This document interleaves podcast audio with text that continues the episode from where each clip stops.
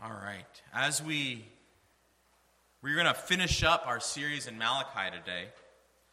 And the, the next two weeks we'll be making, I'm going to be taking this, I, so kind of where we're going to go, because I, the, the plan is for um, myself and my family to be here for two more weeks after, the, after today.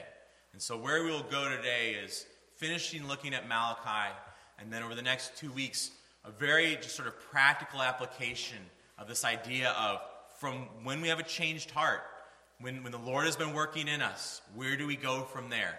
What does that look like for us? But for today, we're going to be finishing up in the book of Malachi. So if you will, turn with me in the scriptures to Malachi chapter 4. And what we're going to see today is that for the one who fears the Lord, his, his great day of judgment, the day of the Lord, will actually be a day of, of great rejoicing of great hope.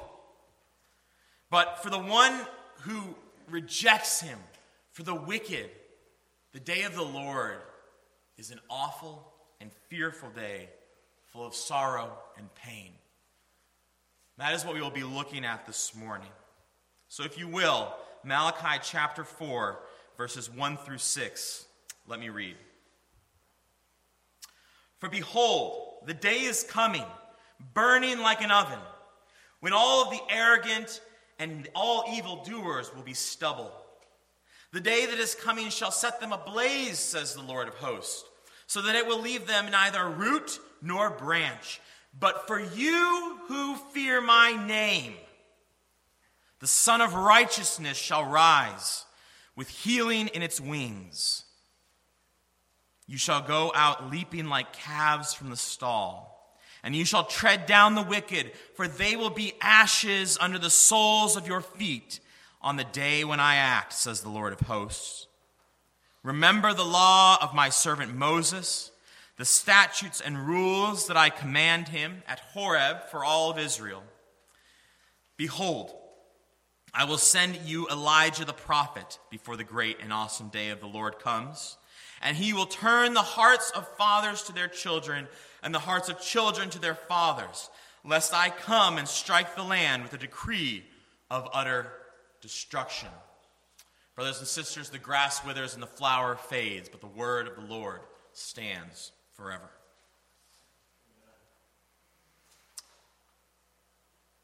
If, if you weren't aware, I think many of you probably know by now, the last five years my family has been li- had been living in Santiago, Chile, uh, serving at an international church down there. And one of the beautiful, one of the amazing things about Chile is it is one of the most beautiful countries that I have ever seen. The, there's a joke within Chilean culture that God basically, when he was creating the world, took all the leftovers and crammed it into one country, and it is Chile. Because from the north, you have the Atacama Desert, the clearest, some of the clearest skies in the world. And then as you work your way down through the desert climates, you get now down towards the, what they call the south of Chile. It's these beautiful forests and rushing waters coming off of the volcanoes. And then as you get even farther south, you actually get now down towards uh, Antarctica. And you find as you get down there, there's this little place called, well, it's not little, it's a fairly large area, but it's called Patagonia. And Patagonia is, if you, you know, I'm assuming we've all are at least aware of the Lord of the Rings.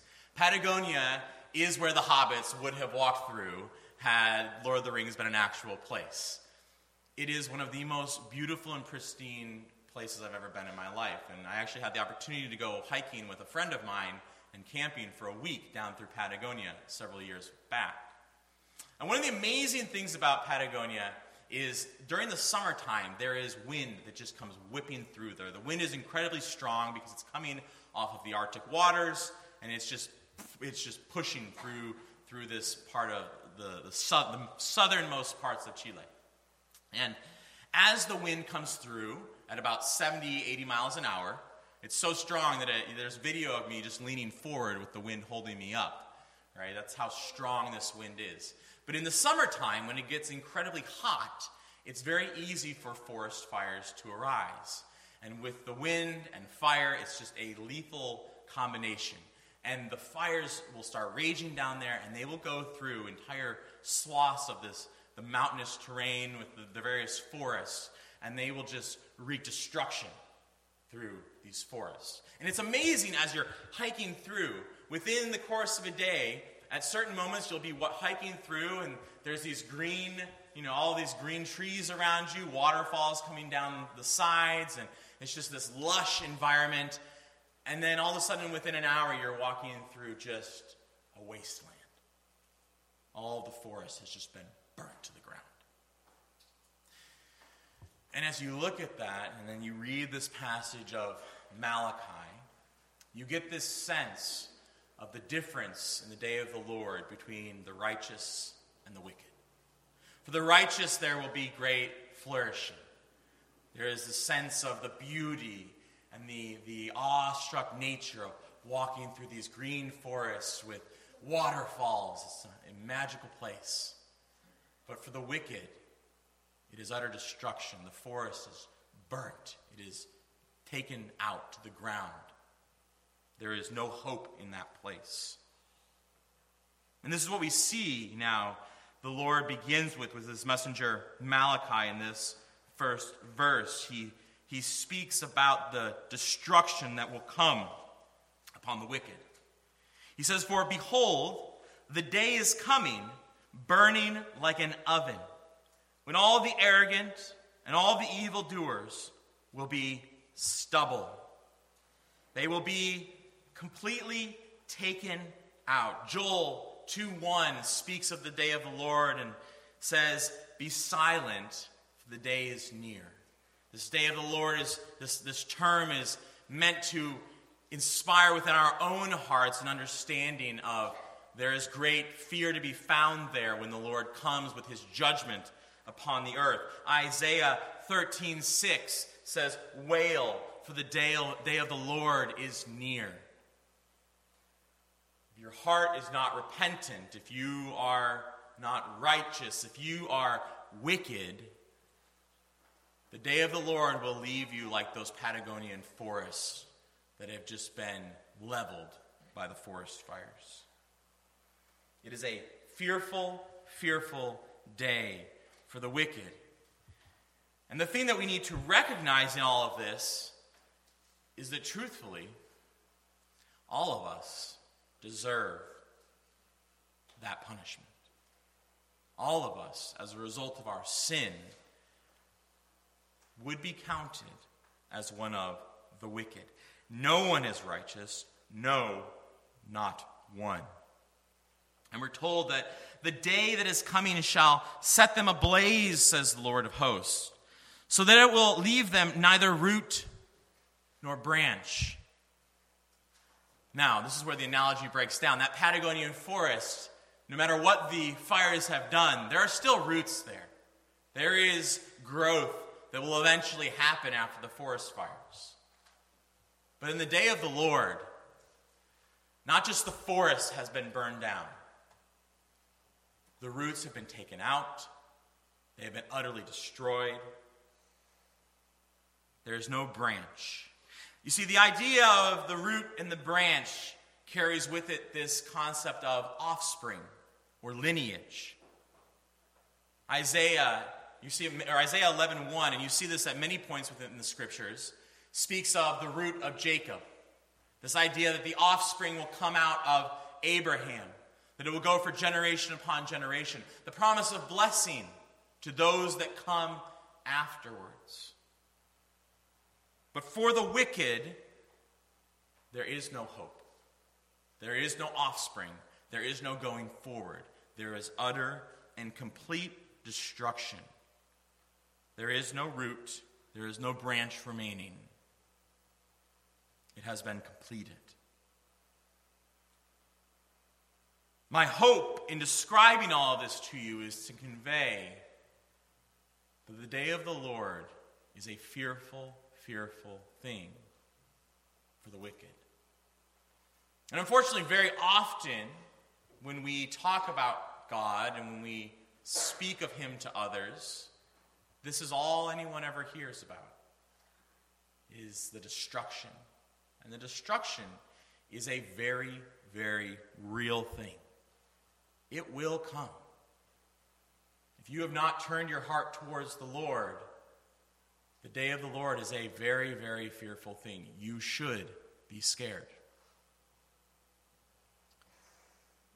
And that's why verse 2 is so powerful. Because verse 1 of chapter 4 is trying to set the tone for us here. I have I've explained to you now for these last three chapters, Malachi, the messenger, is saying. I have explained to you return to the Lord. Do not walk from him. Do not go any further. Come back to him.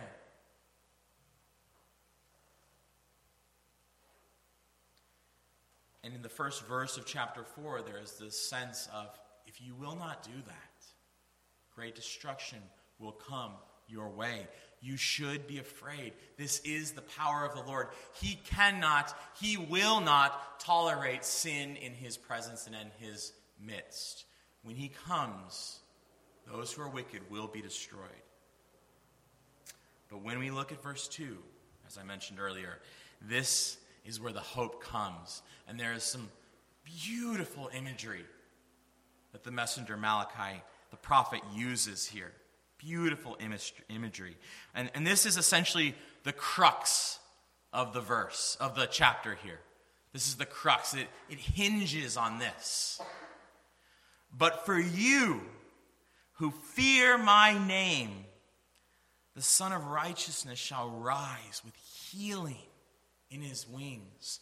For those of you who are taking seriously the words of the Lord, and you, you see what I've said here, says Malachi in verse 1, and how you ought to fear what is coming, there is hope.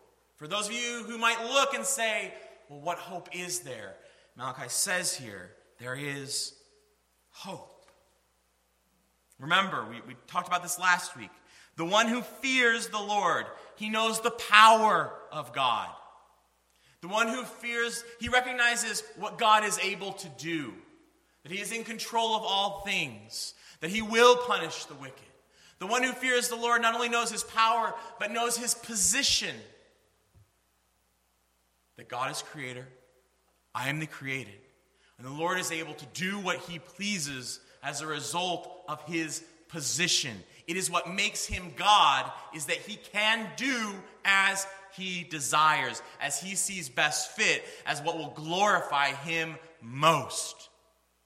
The one who fears the Lord knows the position of the Lord. The one who fears the Lord will strive for the knowledge of God, to draw closer to the heart of God, to love what it is that the Lord loves. This is the one who fears the Lord. And finally, as New Testament believers, we recognize that all of this culminates in the idea that the one who fears the Lord will confess the name of Jesus as the risen Messiah, as the one who has conquered death. This is the one who fears the Lord. For therefore, for that individual, for the one who fears the name of the Lord, the Son of Righteousness. Who is the Son of Righteousness that Malachi is speaking of here? The Son of Righteousness is no other than Jesus Christ. The Son of Righteousness shall rise. And in order to rise, he had to have been dead and buried. He shall rise with healing in his wings. In order for healing to take place, there must be brokenness.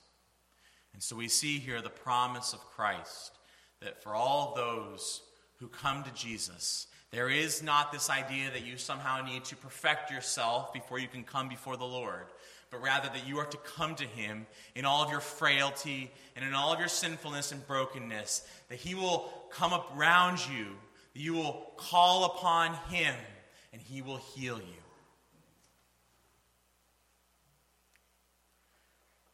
He will rise with healing in its wings. This imagery, like a bird, like a, a mother. You know, I, I, when, I, when I read this, I think of a, an eagle sitting in her nest right? With her, her young ones around her. Those eagles' nests, they are high, high, high, high up. Wind is whipping through there. And she takes her wings and she covers the young ones so as to protect them. This is what your Savior will do for you. He will provide healing in His wings, He will cover and protect you. Luke 178 says the whole purpose of Christ is to give light to those who sit in darkness and in the shadow of death, to guide our feet in the way of peace. So from the darkness, the Lord comes to provide healing.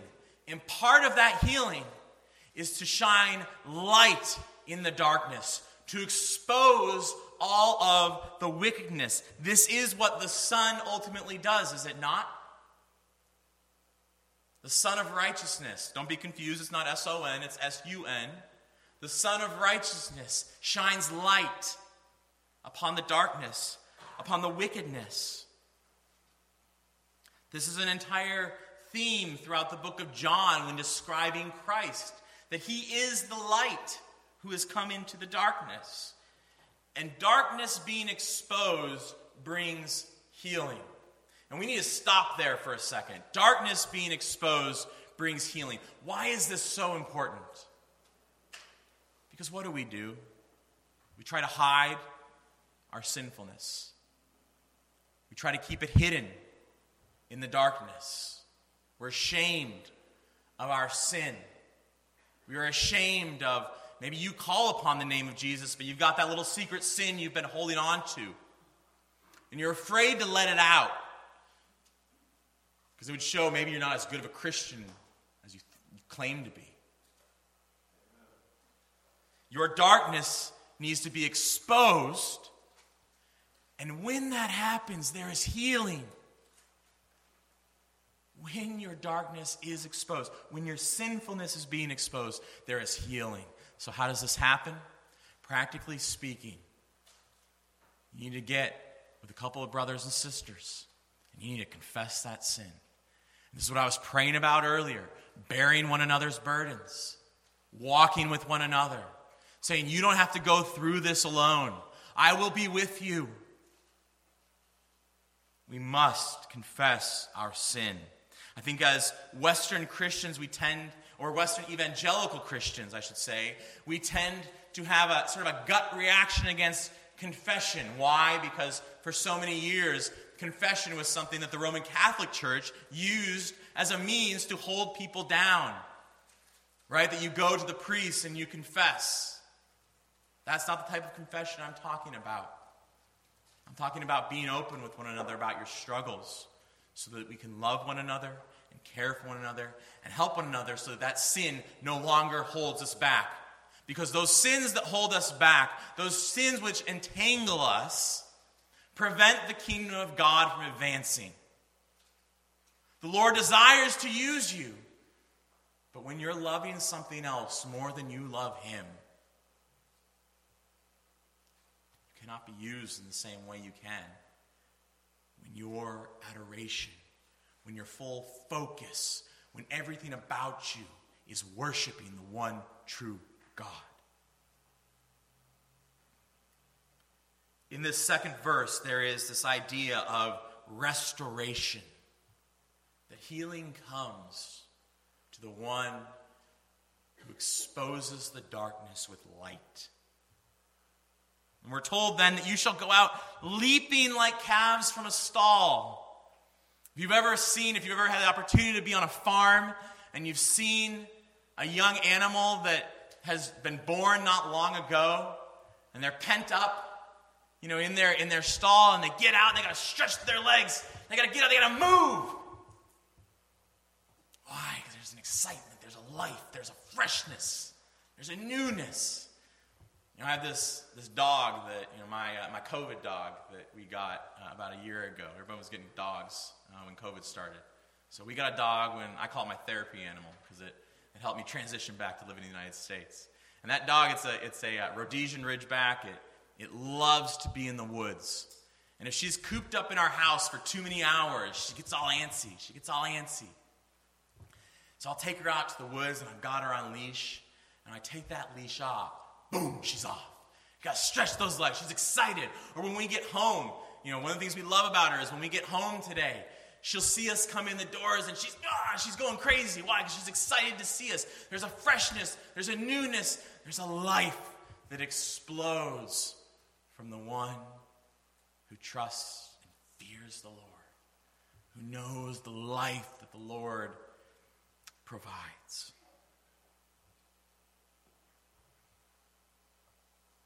Have you felt that recently? Can you say in your own heart that freshness, that excitement for what it is the Lord is doing in your life is there? Are you like a calf jumping from the stall, stretching your legs, moving about? Every day ought to be like that for us as we contemplate and think about the new life that the Lord has given us. And this is what it'll be like in the day of the Lord leaping from the stall. We're told then in verse 3 that we will tread the wicked. This idea that the wicked cannot stand against the righteous. There's an interesting thing happening here, and that there's talk of, for they will be ashes under the soles of your feet. But if you follow the imagery that has happened there, it was the Lord coming, burning the wickedness first, that allows that to be ashes under our feet. Why is that significant? Because in order for this day of the Lord to occur, it is something that the Lord does. That the Lord acts. That it requires, this day of the Lord requires his movement, it requires his action. And that when that happens, the wicked will be like ashes under our feet, says the prophet. We move and we see here in verse 4 there's a command now to righteousness. Verse 4 says, Remember the law of my servant Moses, the statutes and rules that I commanded at Horeb for all of Israel. It's a reminder now that this covenant is one which had been established. Horeb is also another, word, another way that they would have stated Mount Sinai. So this is where Moses receives the law. The covenant was established. And this is sort of the, the final iteration now that the prophet Malachi is stating here. He's made references at various points to the, the law which was given, to their fathers that was given. He's now saying it, he's reiterating it now one final time. Remember the law of my servant Moses. And he recalls now their, their first interaction, their first encounter in terms of the law with God. So let's go back to that real quickly. I'm going to turn over it's up to you if you want to do this, but I'm going to turn over to Deuteronomy chapter 4. Deuteronomy chapter 4. Verses 9 and 10. Deuteronomy 4, verses 9 and 10. Only take care and keep your soul diligently, lest you forget the things that your eyes have seen unless they depart from your heart all the days of your life. So there's the call here that we ought not to forget what it is that the Lord has accomplished. As, as, as Christians in this day and age, do not forget the work that the Lord has done in your own heart to transform you, what he has done by sending Christ to the cross. So do not forget this. But also, we see here now, make them known to your children and your children's children. That's grandchildren if you're counting. How on that day that you stood before the Lord your God at Horeb, the Lord said to me, Gather the people to me, that I may let them hear my words, so that they may learn to fear me all the days that they live on the earth, and that they may teach their children so. We have a very specific instruction here. The fear of the Lord is not just something for you The remembrance of what Christ has done is not just something for you individually, but also for your children and for your children's children. Yet, this idea that is to go on from generation to generation. We have a responsibility to instruct and raise up our children and our grandchildren in the fear and instruction and understanding of the Lord. Leaving them to determine this on their own is irresponsible. This is not what the Lord has instructed us to do. Now we need to be careful because the temptation is to try to force feed this as something of, you know, you must believe this. You must believe X, Y, and Z. If you do X, Y, and Z, then you're good. This is the temptation, and, and sadly, a reason why so many people, so many young people, have walked away from the church. Because they've seen, they've, they've learned many of the things of the Bible. They've been instructed many of the things to follow. But because there was no heart, there was no real transformation behind those who had been teaching them, And it's basically what has happened to Israel in the first three chapters. People were playing church, people were doing, saying all the right things, but their hearts were not there. Their hearts were far away from the Lord. And as a result, the image and the understanding of who God is was skewed by human sinfulness. Because at the end of the day, many people who walk away from the church say, it's all a bunch of hypocrites. It's all a bunch of hypocrites. It's people who say to do one thing and do another. And so the question becomes did we hide in the darkness? Did we hide our sin because we didn't want anybody to see it? Or do we acknowledge broken and sinful person and I need Jesus more than anyone else? How you teach the gospel will have an impact upon how your children and your grandchildren receive it. Finally, in verse 5, behold, I will send you Elijah the prophet before the great and awesome day of the Lord comes, and he will turn the hearts of fathers to their children, and the hearts of children to their fathers lest I come and strike the land with a decree of utter destruction. Now, this is fascinating, this, this last verse. Because if you think about this from the perspective of Israel, as they're looking, as they're hearing these words, they're thinking of this day of the Lord coming. And as Christians today, as I talk through all of these things, we're thinking of this day of the Lord coming. And so you may ask yourself at this point so when is or was this day of the Lord? What exactly was going on? What exactly has and has not happened? Who, and the, the key to this all is to ask ourselves who is this Elijah? Who is this Elijah? We see now in two different places this talk of Elijah when we get to the New Testament. So, if you will, go with me in your Bibles to Luke, verses 1, chapter 1, verse 17. Luke 1, verse 17. Speaking of John the Baptist, I'm sorry, actually, we'll go to verse 16. And this is important because let me read first the, the wording used in verse 6.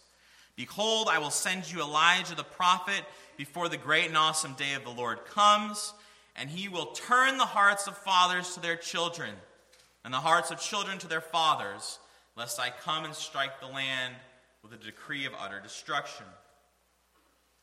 Verse 16 And he will turn many of the children of Israel to the Lord their God. This idea of turning hearts.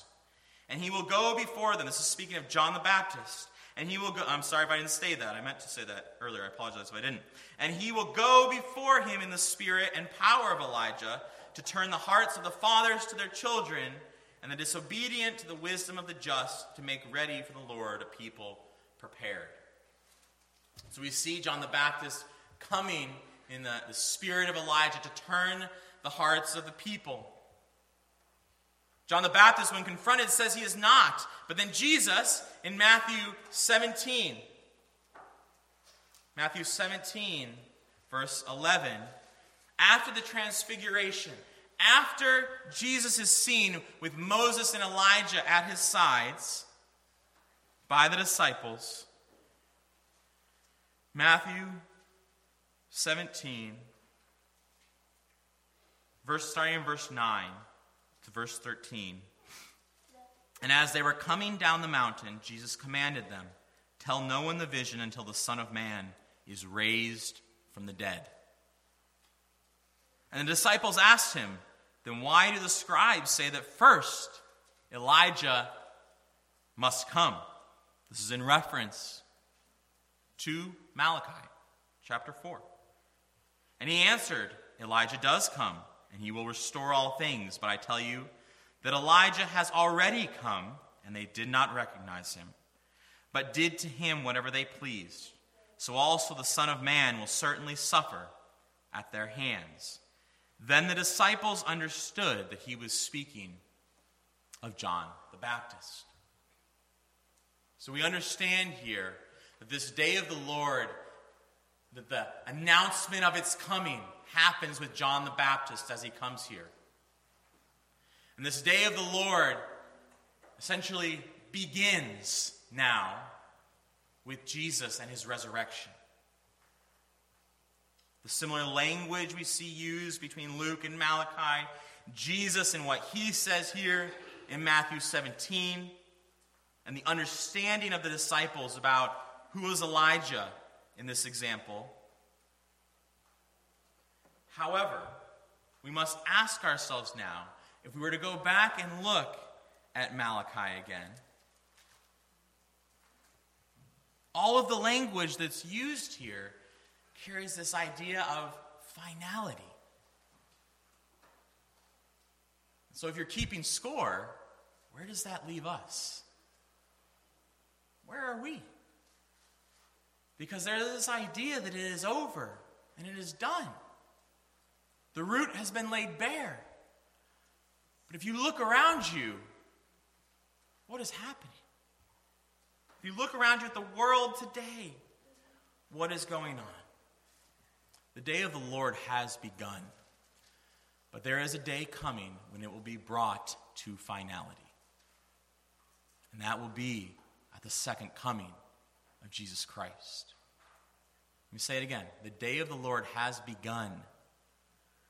The work was finished upon the, cross, upon the cross. But the day is not over not in an attempt to overquote something that is often said in regards to this sort of thing. But 2 Peter 3 8, with God one day is as good as a thousand years, and with a thousand years is as good as one day. Why does Peter say that? Because the people in Peter's time were asking the same question When is the finality? When does this happen? When does, when does Christ return? When does it all come to culmination? Peter's saying, Be patient. Be patient. The Lord is patient. He desires that not one of his own be lost. Be patient. The Lord is coming again. And so then we go to Second Thessalonians.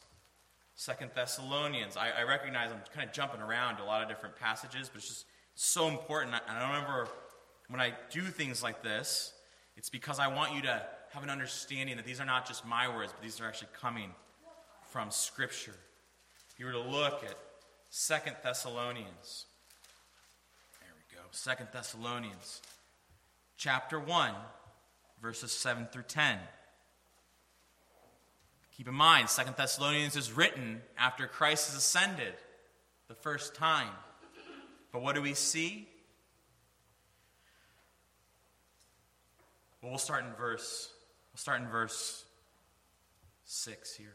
Since God, since indeed God considers it just to repay with affliction those who afflict you, and to grant relief to those who are afflicted as well as to us, when the Lord Jesus is revealed from heaven with his mighty angels in flaming fire, inflicting vengeance on those who do not know God and on those who do not obey the gospel of our Lord Jesus. They will suffer the punishment of eternal destruction away from the presence of the Lord and from the glory of his might.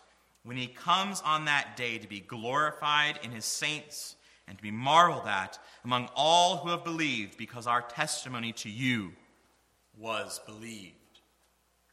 This, is, this idea that Second Thessalonians is affirming here of the already and the not yet. That Christ has come, that the day of the Lord has come already, but it is not yet completed. Christ will come a second time, we are told here in Second Thessalonians. And it is that point that all will be dealt with. And so we need to ask ourselves in this moment now, then, as we live in this period in between both the first and the second coming of Christ, where will my heart be when the Lord returns? Where is my heart now in this day?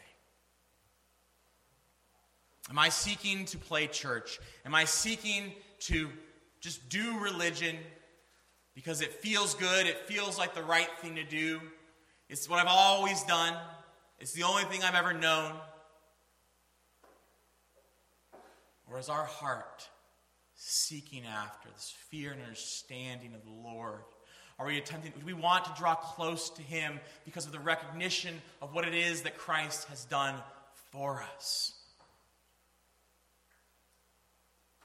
Where will your heart be when the Lord returns. Brothers and sisters, I don't know when he's going to return. I hope it's soon. I hope it is soon. But I await that day because the blood of Jesus, I wait that day not with fear, not with the, the fear and trembling that the wicked might feel, but I await that day with eagerness and excitement because I know what the blood of Jesus has done for me. And I rest secure in that place to be able to one day gaze upon the face of Jesus. Is that where you're at this morning? And if it isn't, run to him, come to him, so that you do not need to fear in that great day of the Lord. Let us pray.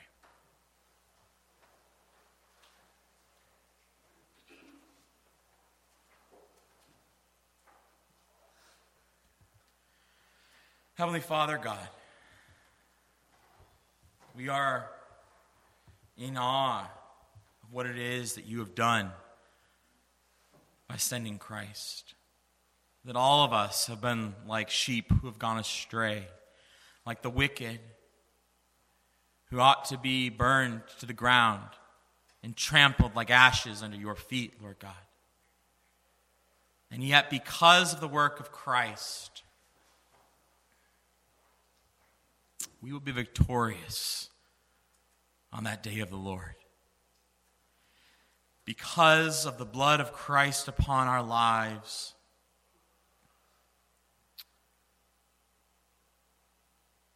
we will be able to enter into your presence, Lord God. We give thanks to you for that this morning, Lord. And Father, I just ask that your Holy Spirit would cause us to examine our hearts to examine our own faith, Lord God, and ask ourselves this morning why is it that I follow after Jesus? And that whatever amount there is of potentially following after other idols, against following after other gods, that we would expose them in the light, that we would not keep them in the darkness, Lord, but rather we would confess our sin, confess our idols to one another, Lord God, that we would bear one another's burdens, that we might care for one another. So that we might strive together, arm in arm, towards glory, Lord God. Father, we pray all of these things in your precious and holy name. Amen.